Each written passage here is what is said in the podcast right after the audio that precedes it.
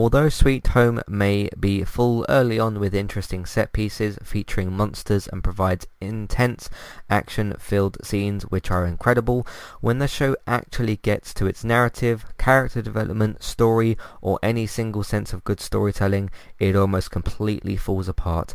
Even at times when dealing with the main infection storyline, anything from the stakes of the infection itself, if someone gets infected, if it actually matters, or if a character is even clearly dead from the infection itself, is almost never clear enough. Even any kind of mystery surrounding the infection starts to fall completely flat because of how badly this storyline is done. The show really needed to look at something like The Kingdom for how to do a great infection or virus storyline.